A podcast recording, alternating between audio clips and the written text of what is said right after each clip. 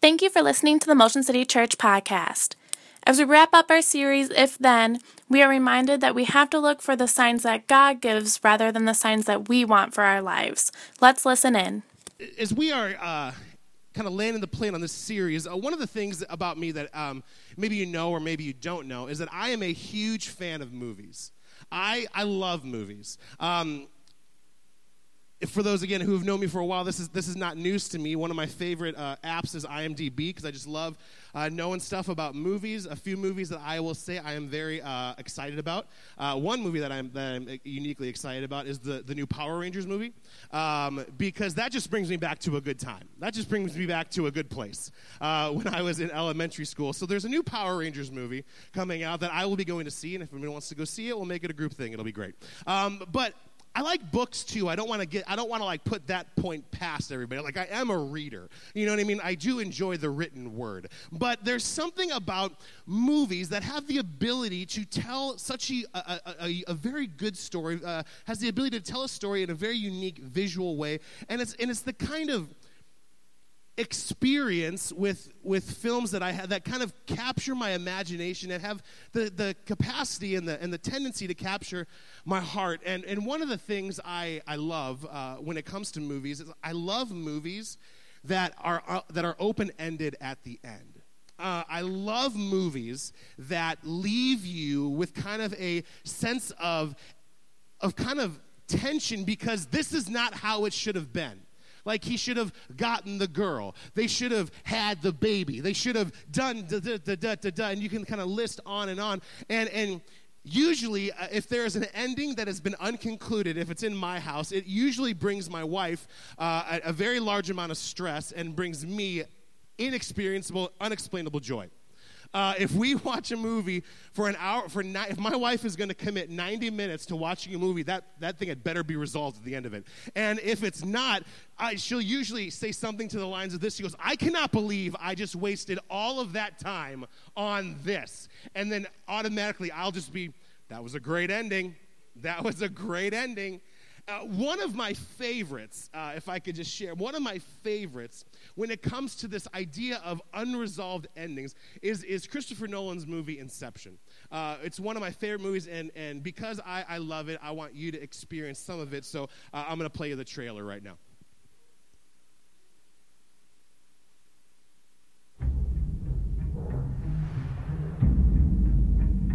There's one thing you should know about me. I specialize in a very specific type of security subconscious security. You're talking about dreams?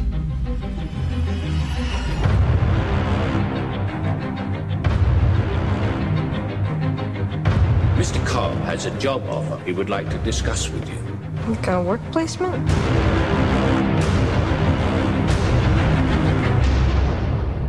Not exactly. We create the world of the dream. We bring the subject into that dream, and they fill it with their secrets. Then you break in and steal it. Well, it's not strictly speaking legal. It's called Inception.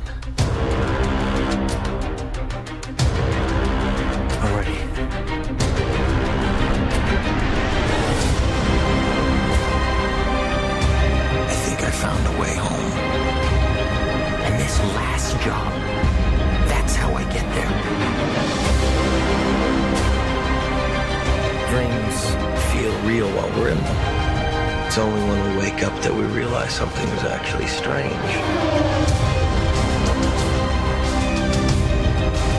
Is your responsibility. We're not prepared for this.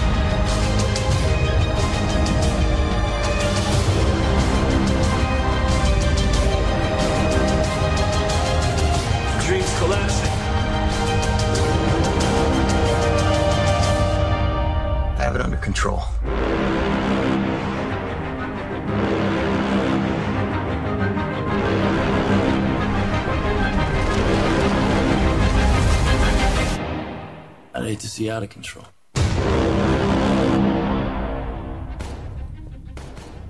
You mustn't be afraid to dream a little bigger, darling.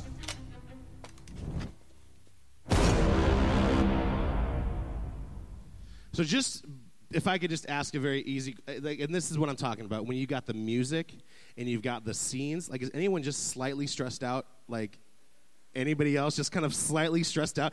See, the thing that I love, uh, and again, what I love about movies and what I love about just the cinematic sort of creative experience is the layers that when a movie or when a story is told in such a way that it captures the, the, like the, the total person of who we are. And there's some there's something that happens when we begin to be lost in the layers of a story.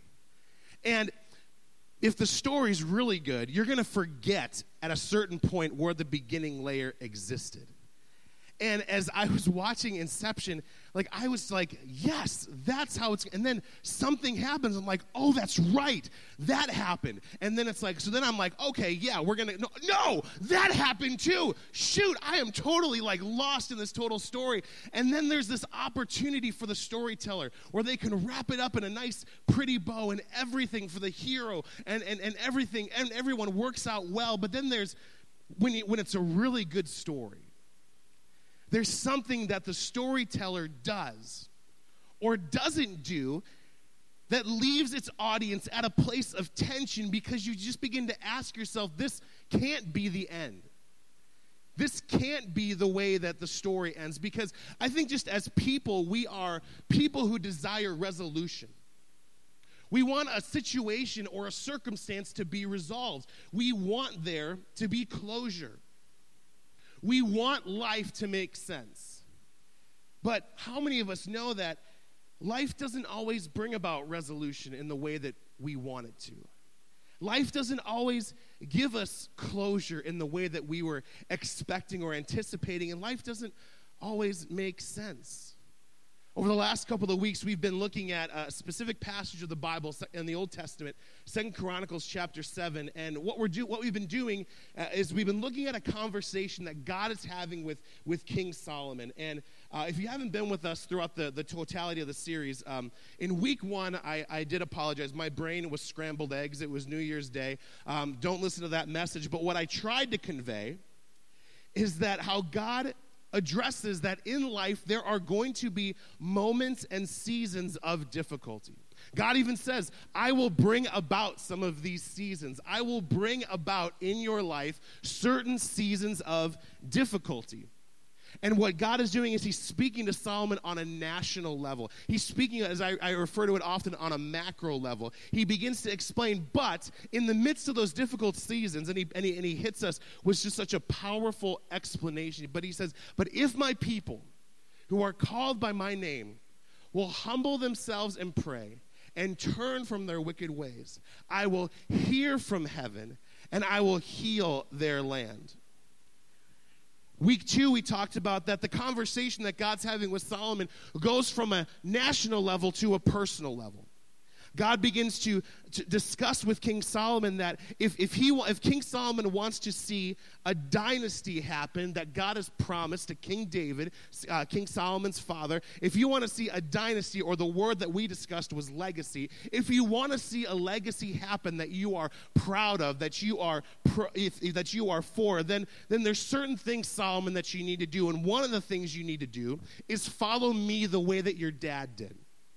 We talked about this idea of legacy, that all of us leave a legacy, and the two questions that we have to continually ask ourselves is this.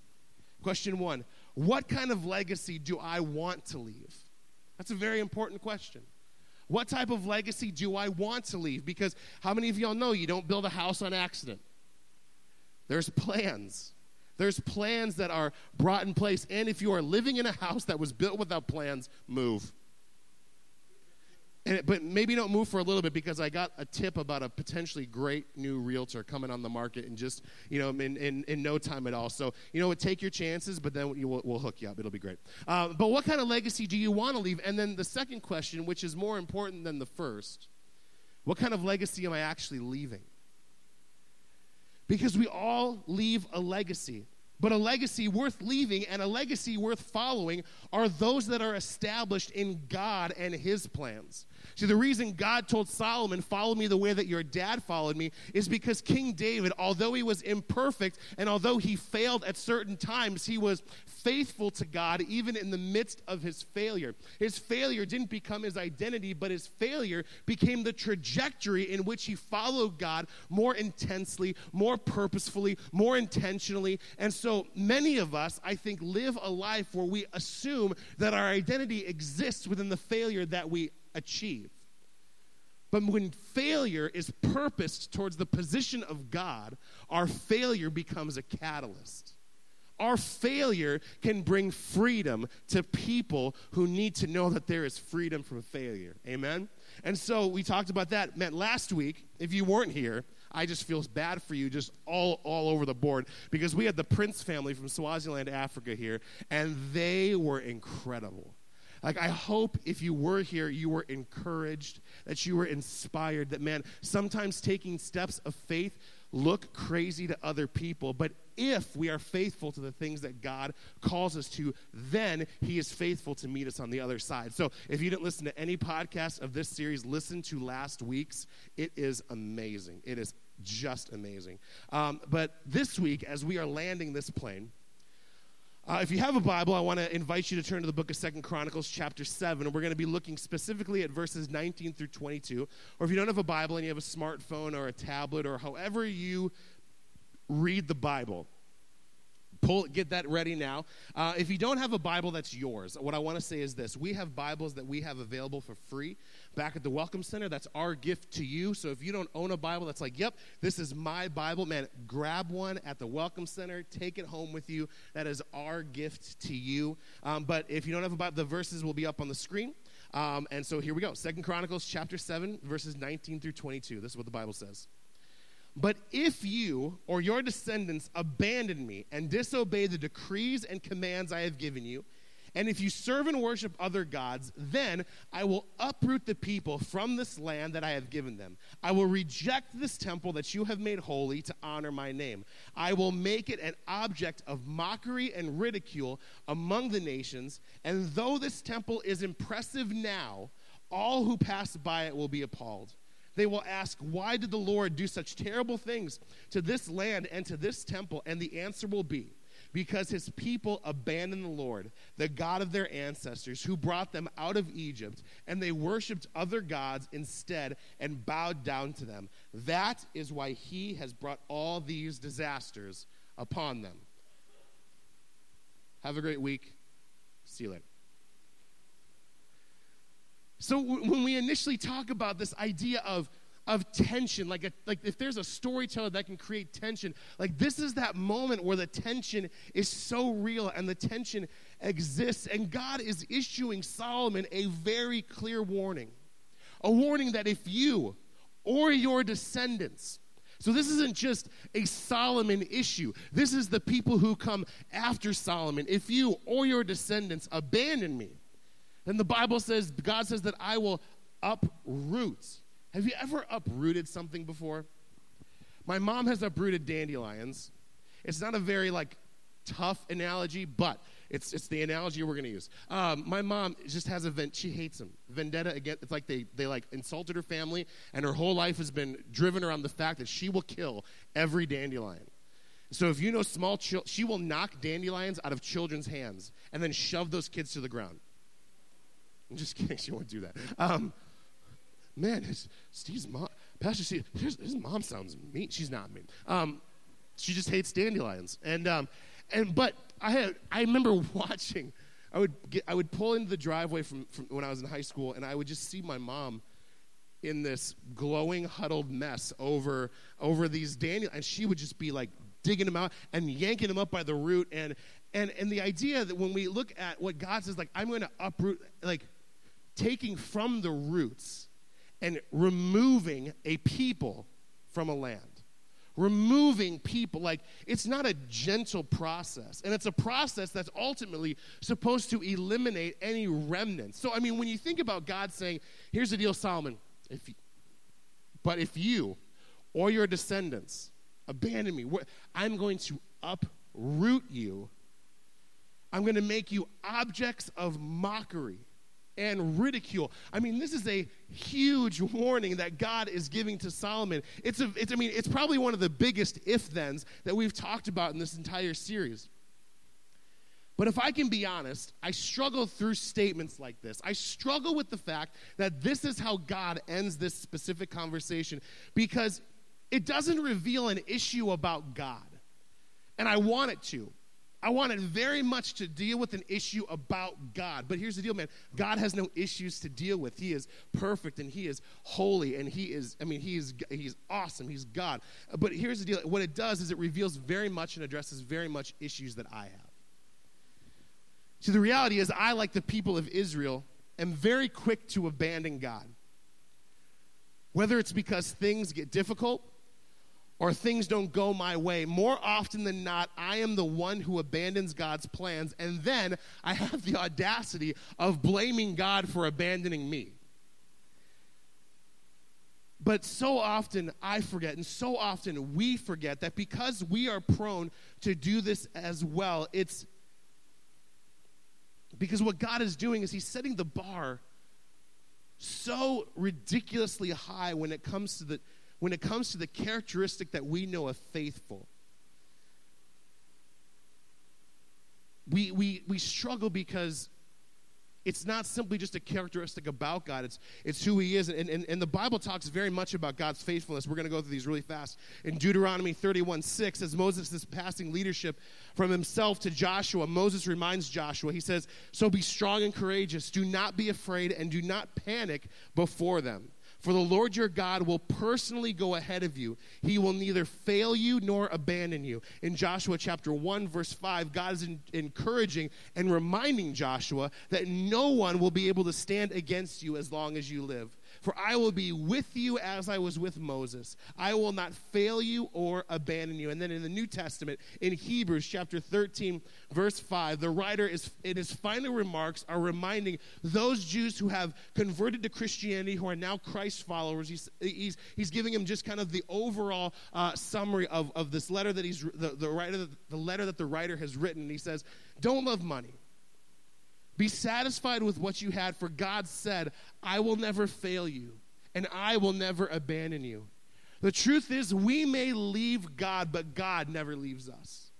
No matter how bleak the situation may appear, no matter how empty the feelings we have are, God will never leave you. His promises are true, His word is our source, and so we can move forward because He goes before us. And if God is for us, who or what could be against us?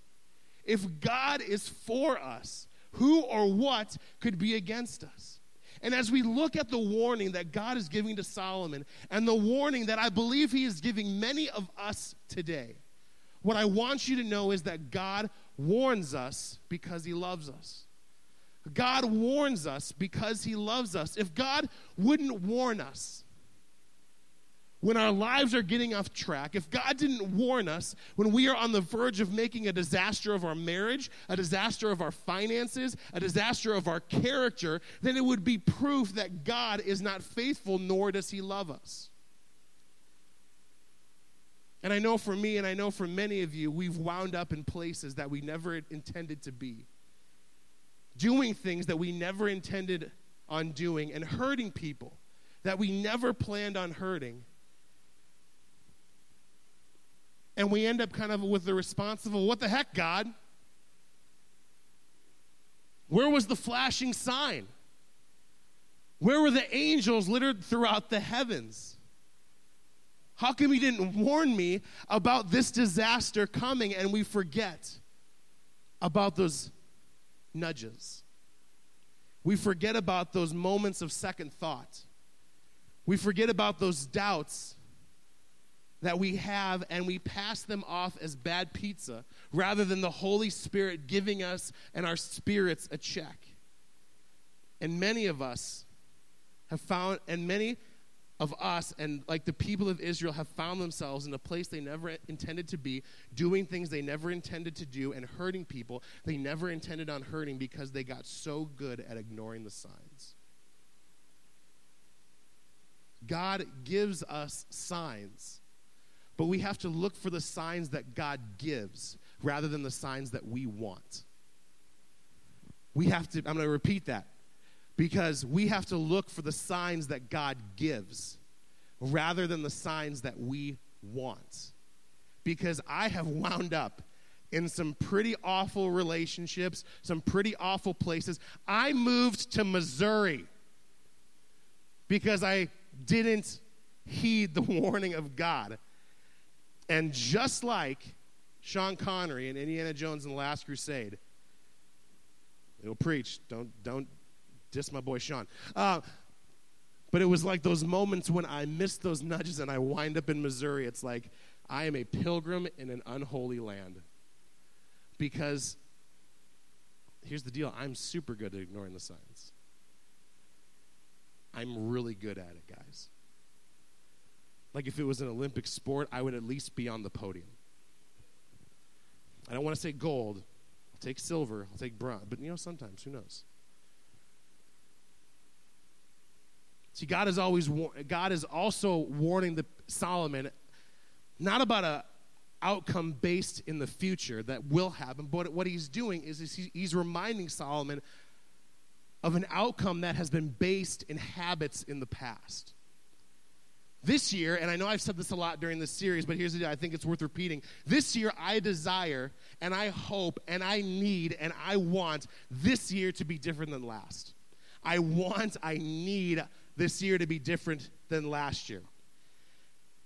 And so here's the deal I own the responsibility to make the decisions and put the things into practice and put the things in order to achieve the outcome that I desire. If I want to get in shape but eat McDonald's three times a week and then blame McDonald's for helping me, for not getting me, I mean, that's, that's craziness. That's crazy. I have a responsibility to own the things that I am supposed to own, to be in charge of the things that I can be in charge of. And my responsibility is not often to, to continue to look towards the preferred future that I want, but to take the responsibility and look from where I came and learn from the areas of my life in which I failed. And I don't know, and here's the I don't know about you, but I got a lot of things to learn from. I got a lot of experiences and conversations to learn from. I can't continue to do things the same way and expect different res- results. And God is reminding Solomon of Israel's history that they are a people who all too often abandon the plans of God. That God is calling Solomon, remember the habits that have created your future.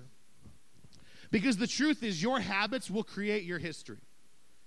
Your habits will create your history.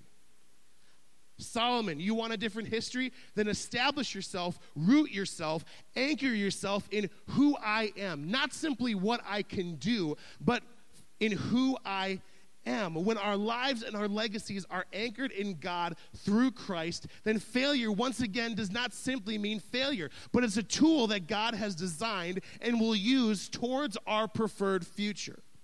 Towards a future that brings Him glory and sees lives transformed in the process but it begins with us taking the initiative towards a fresh start, towards a new direction. But if, if I can ask the question, the big question, that maybe many of you have asked, maybe it's this morning or maybe it's throughout your entire life, but, but if God wants my obedience, if God wants my faithfulness, then why not simply create me obedient? Why not simply create me to be someone who just follows God's commands no matter what they are? I mean, wouldn't that have been easier? Just to create a species of people that are just simply obedient, to always obey God, to always do what He says. And here's the deal yes, it would have been easier. I, I experience that every day with my children. It would be so much easier for you right now, Taylor and Addison, if you would just follow what I say. It would be so much easier for you right now if you just did what I say. It would be so much easier if you, for you if you go along with this plan. And yes, it would be easier. But what I would miss out and what God knew that He would miss out was that He's not after simple, robotic, religious obedience, but what he is after at the, at the core of who he is, he is relational and he desires a relationship. See, I don't want my kids to do what I say because they don't want to get in. I want, I want there to be such an intimacy in their relationship that there's not a doubt in Taylor or Addison's mind that when what I'm asking them to do is for their own good, it's for their joy, maybe not for their happiness in, their, in the moment, but for the joy that's down the road. God at the center of who He is is relational. We see it at the start of the book, we see it at, at Genesis. When God is having a conversation with the, the triune God, with the Trinity, when he says, let's make man in our image, God is having a conversation in the midst of relationship. And we get from Genesis 1 the first inkling of the fact, the first revelation of the fact that God is a relational God. And if God is a relational God, why would he not desire to have a relationship with his creation? But here's the deal we, we had a really good relationship with God, it was perfect. God spoke to mankind, mankind spoke to God. There was a unity that existed between God and man. But the truth is, we broke, we broke it. We broke that relationship. And until we get to the Gospels, we see that God is continually reminding his people, the people of Israel, of who he is, of how much he loves them, trying to do something to solidify the relationship back to himself, to try and bring the, the, the purity and the unity of the relationship back into right standing. But all of a sudden, we get to the end of the Old Testament, God stops speaking for 400 years, and then we get to the Gospels where all of a sudden we're introduced to this baby named Jesus.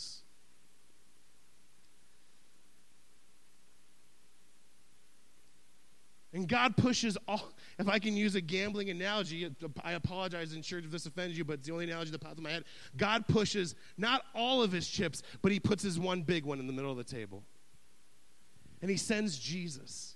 He sends his one and only son into this world. I love what John chapter 1 verses 14 through 18 tell us. It says, "So the word became human and made his home among us." He was full of unfailing love, and there's that word again, faithfulness. And we have seen his glory, the glory of the Father's one and only Son. John testified about him when he shouted to the crowds, This is the one I was talking about. About when I said, Someone is coming after me who is far greater than I am, for he existed long before me. And from his abundance we have all received one gracious blessing after another. For the law was given through Moses, but God's unfailing love and faithfulness came through Jesus Christ. No one has ever seen God, but the unique one, who is himself God, is near to the Father's heart. And I love this. He has revealed God to us. Jesus is the physical proof of God's faithfulness. If you have ever wondered if God is faithful, all we have to do, and it is very simple and it is very profound, is we look to the person of Jesus. We look to the life that he lived, lives, to the sacrifices that he made, ultimately putting himself on a cross to be the one and only ransom for many. We see God's faithfulness through the physical person of Jesus Christ. John chapter 3, starting in verse 16 and I, I didn't write tells us, but I wrote declares to us. John 3, starting in verse 16, it declares to us, For this is how we know God loved the world. He gave his one and only Son, so that everyone who believes in him will not perish but have eternal life. God sent his Son into the world not to judge the world, but to save the world through him. There is no judgment against anyone who believes in him, but anyone who does not believe in him has already been judged for not believing in God's one and only Son. And the judgment is based on the fact that God's light came into the world, but people loved darkness more than light, for their actions were evil. All who do evil hate the light, be, hate the light and refuse to go near it, for fear their sins will be exposed. But those who do what is right come into the light, so that others can see that they are doing what God wants. And see, the reality is that this morning we are left in the same tension that God leaves Solomon. We're left with the same choice. And the choice is what do we do with this? This morning, I think we can do one of two things. I'm going to invite the worship team to come back up. This morning, we can do one of two things. One, we can simply allow the information to be information. We can allow it to be facts that just come and go as, as facts do. We know, I think we know a lot of facts just as people. I, I, I know I do, and a lot of it's worthless. Maybe every once in a while it'll get me 10 cents off a cup of coffee at Caribou. But the reality is, I, I know a lot of facts. And we can allow this, this conversation, this, the, the, this scripture, this, this experience, this interaction between God and Solomon, we can allow it to be facts, or we can allow the facts to change our hearts. That would, we would move from where we are to a new place of understanding for the love that God has for us. But not simply for us, but for those who have yet to experience the life changing love of Jesus. What I love about verses 19 through 22 of John 3 is that God put, that Jesus puts into perspective why we exist. That God, that Jesus puts into perspective once we've been saved, so often we just sit for the fact that we've been saved. And that's good enough for us. Well, here's the deal it's not good enough. It wasn't good enough for Jesus, and it's not good enough for us. But our purpose and our mission and our drive is not that we would simply sit back and wait for heaven, but that we would be about exposing the light to people living in darkness. Not that we could grow huge churches and have impressive ministries, so, but so that others can see that what we are doing is what God wants. Because God desires a relationship with all of His creation. We have all been created and imparted with the imprint of God. Therefore, our lives, no matter who we are, no matter where we've been, no matter what we've done, hold intrinsic value because our Creator has marked us as valuable. So, as his followers, maybe it's not about bringing Jesus' love, but bringing a value to the people. Bringing value to people who, know, who don't think they have value, to bringing a purpose that only Jesus brings to those who don't know that their lives serve purpose. But at the end of it all, this is about what doing this is about doing what God wants. And here's the hard part for me. Is I can't tell you what to do with this. Or I can't even really tell you in, in this way how to do it. I wish I could. Really, truthfully, honestly, I wish I could. And I pray so much that every Sunday, every time we're together, that we would experience the presence of God in such a real way that there, that there it would be an irrevocable, unresponsible sort of decision to allow it simply to, to stay in our heads. But that it would affect our hearts and it would affect every aspect about our lives.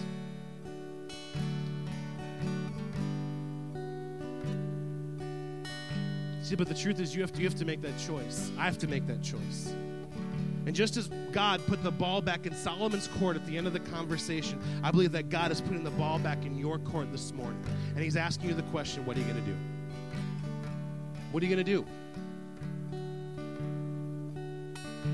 And so this morning, I'm going to bring back something I haven't brought back in this in this series, but I'm going to bring a big idea to everybody this morning.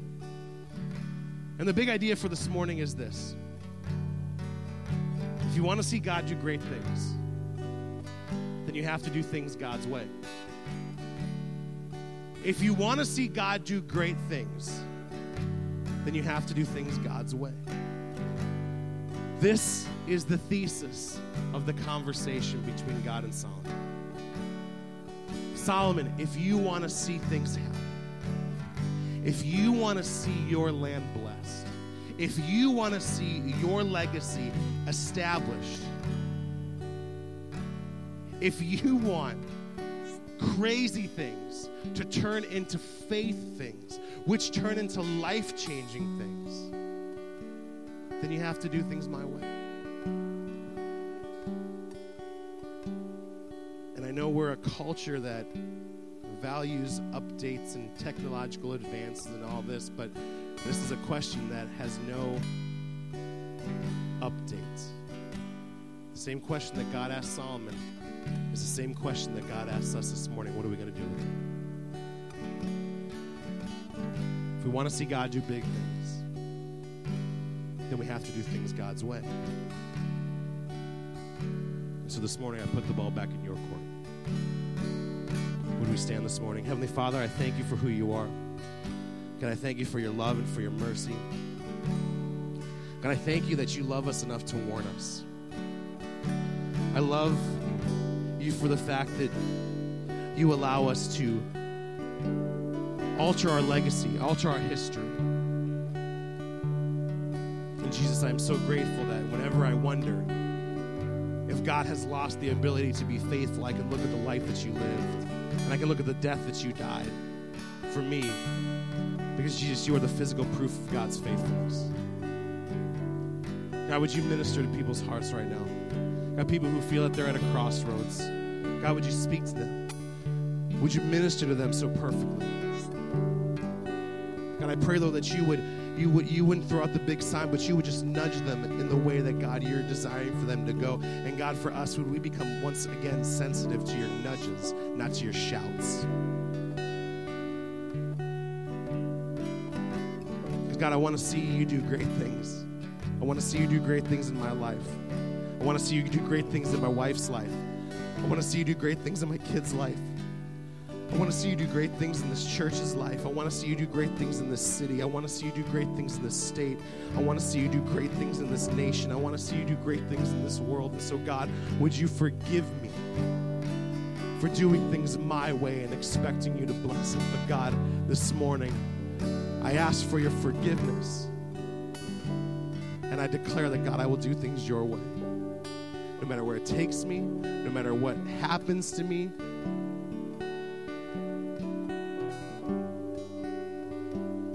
I'm going to do things your way.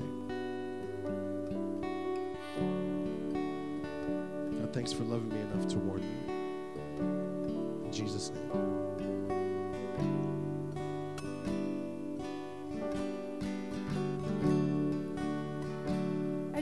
Encourage you as we go into this last song to just position yourself in a way that you can reflect on just everything that's happened today. If that's coming and kneeling at the altar or just sitting in silence or reading your Bible or singing out, just find a way to just connect with God in the most personal way that you can.